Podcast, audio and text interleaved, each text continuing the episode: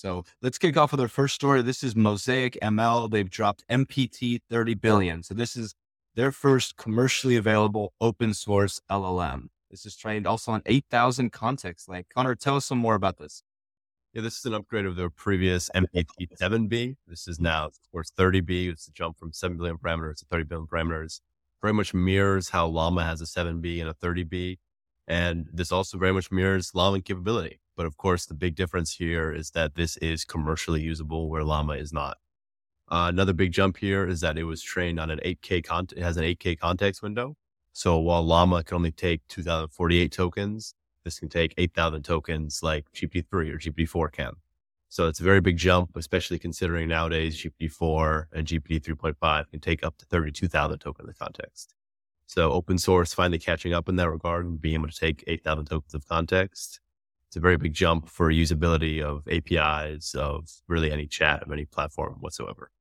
Yeah, the benchmarks and examples looked really good too. Farb, what do you think this is going to mean for the space? Do you think Llama is going to start moving to try to be commercially available even sooner? What does this mean for the space in general? Who can use this? You know, we've talked about Llama becoming commercially available. My money is on it becoming commercially available at some point here. There is just too much advantage for the folks at Meta to do, you know, to not do that. I don't think this is going to, you know, change what's happening in the open source, source world in at a high level in the sense that open source is just going to continue to plow forward. Will it make a practical difference? Sure, because it'll just be more more options available to the open source world. And you know, one of the things that people talk about is this battle between open source versus you know the, the closed operations that are, that are doing this, and they're like, well, open source is still not anywhere close to what these other folks are doing. But how long has open source been at it?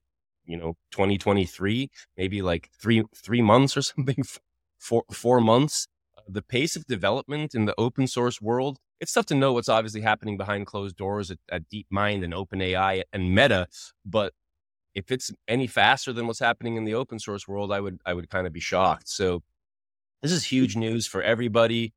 Uh, this sort of balance between the open source world and the closed source world is a true battle for the future of humanity and whether or not we end up under the thumb of you know two or three uh, tech giants or we live in a world where knowledge and information and probably the most powerful technology in human history is available to all or available to a few. So you know this isn't ending anytime soon. We're just in the first few months of this uh, imagine it you know five years from now i mean we've yeah. seen we've seen metas have the willingness to make commercially available models with things like ImageBind um, they probably didn't do it with Llama because people, even with Llama being non-commercially, being available for non-commercial use, people attack them for like liability. But now that yeah, now yeah. that 30B exists and now that Falcon 40B exists, Llama can Meta can say, well, Llama is pretty much equal to these other models out there. So they're not allowed.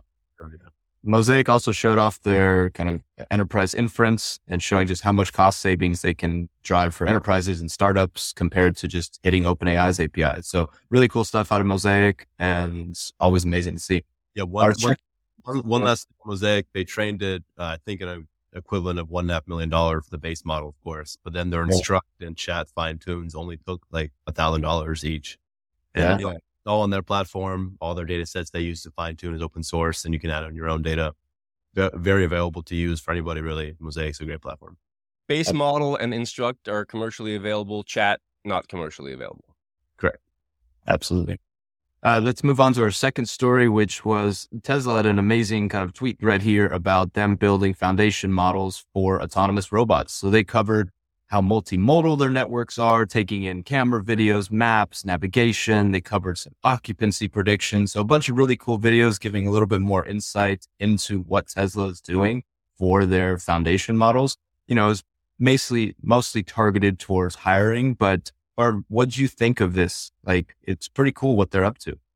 You know, it's kind of interesting because obviously this is nothing new at Tesla. They've been doing this stuff for, for years but they're living in a different world now. That now they're living in a world where it might have been considered creepy or weird or nobody cared if you were sharing this stuff, you know, 12 months ago. But today you get all the kudos in the world from both the market itself, which is obviously hugely important to any public company, but also just you know, the people, you know, uh, developers that want to work on projects like this. It's free marketing in a sense. Uh, one of the cool things that the model does is it's sort of ontologically agnostic. So what it's doing is it's predicting the likelihood of an object filling a space in three dimensions. Excuse me. It doesn't really care if the object is a cat or a house or a tree.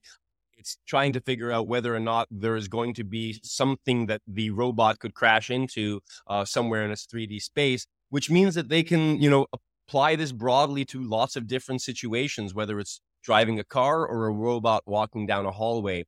So that's a huge advantage for the folks at, at Tesla. They've been kind of building this from the ground up to be you know, agnostic to the specifics of what's moving around, uh, which kind of gives them a lot more options and directions to move in than other folks who are building, you know, highly fine-tuned models on just one type of space. Absolutely. Conner, anything notable you saw out of this? Like, do you think they're in a good position to actually tackle true robotics? You know, they showed off their humanoid before. They're trying to hire some more engineers. What's your take on this?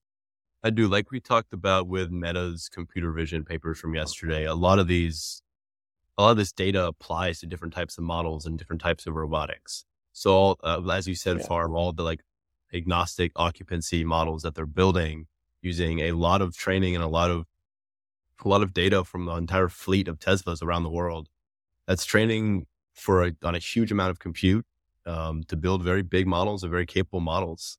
Uh, we see they're even building their own chipsets for training with their whole dojo chips and their whole dojo system of Im- of inference and training.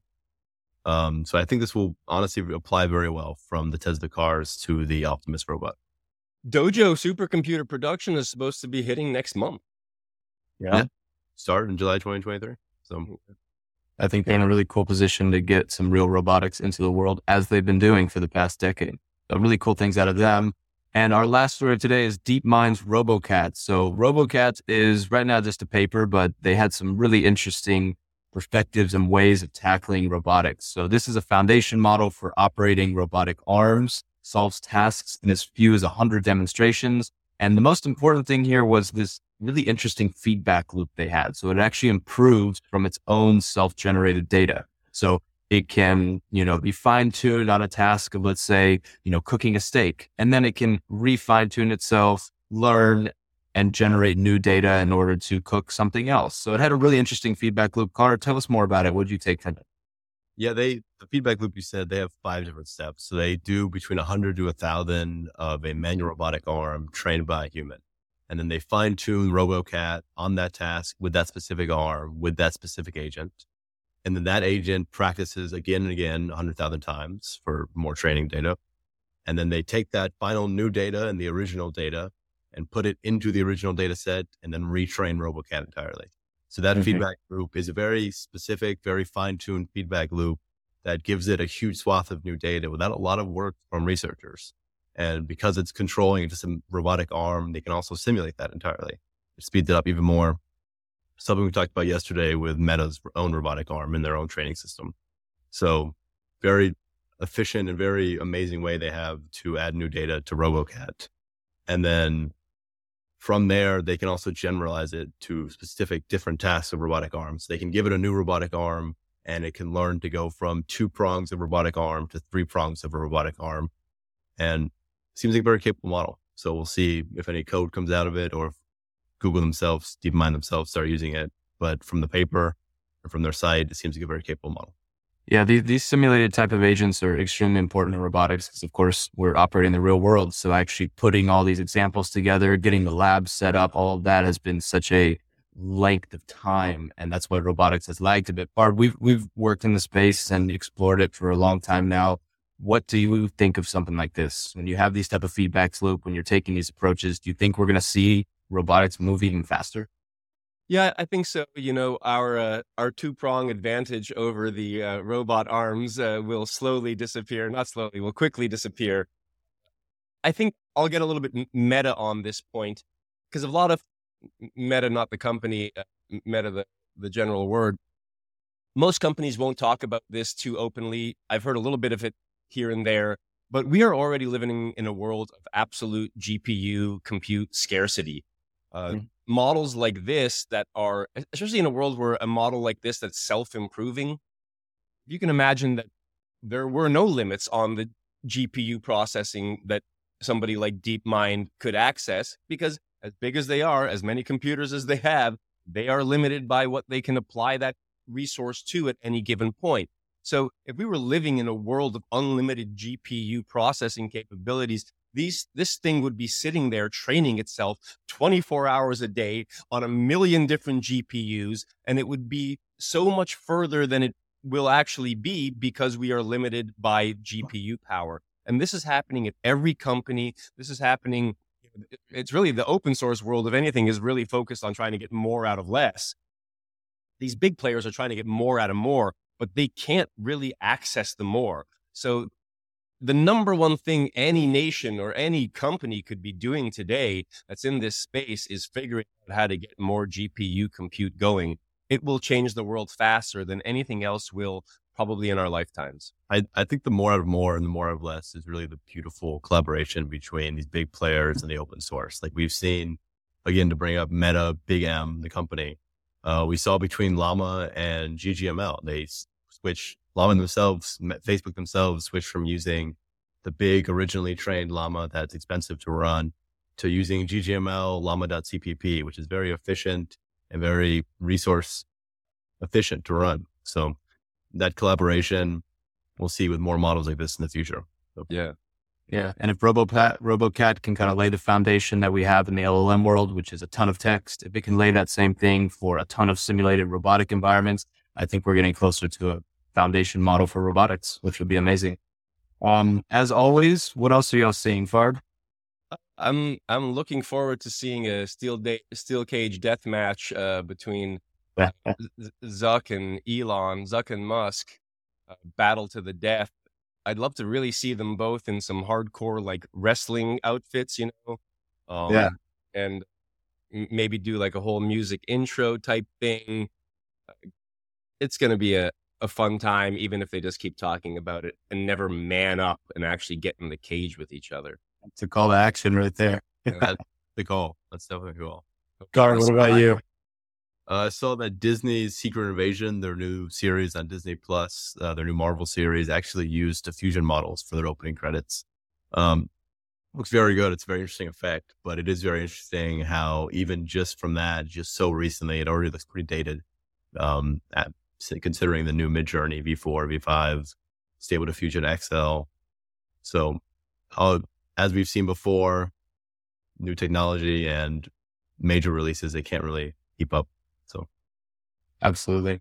Yeah, I saw the Dropbox release Dropbox Dash, which is their kind of AI powered universal search. Um, pretty cool tool, but just in general, you know, we touch on this all the time, but the speed at which these large enterprises are bringing AI into their products, you know, Dropbox bringing universal search to enterprise. I bet you Microsoft SharePoint adds it soon. So always just interesting seeing the rapid pace of enterprise. They also launched uh, a Dropbox AI fund. So I believe it's about 50 million. So good things out of Dropbox. But as always, thank you all for tuning into AI Daily, and we will see you again tomorrow.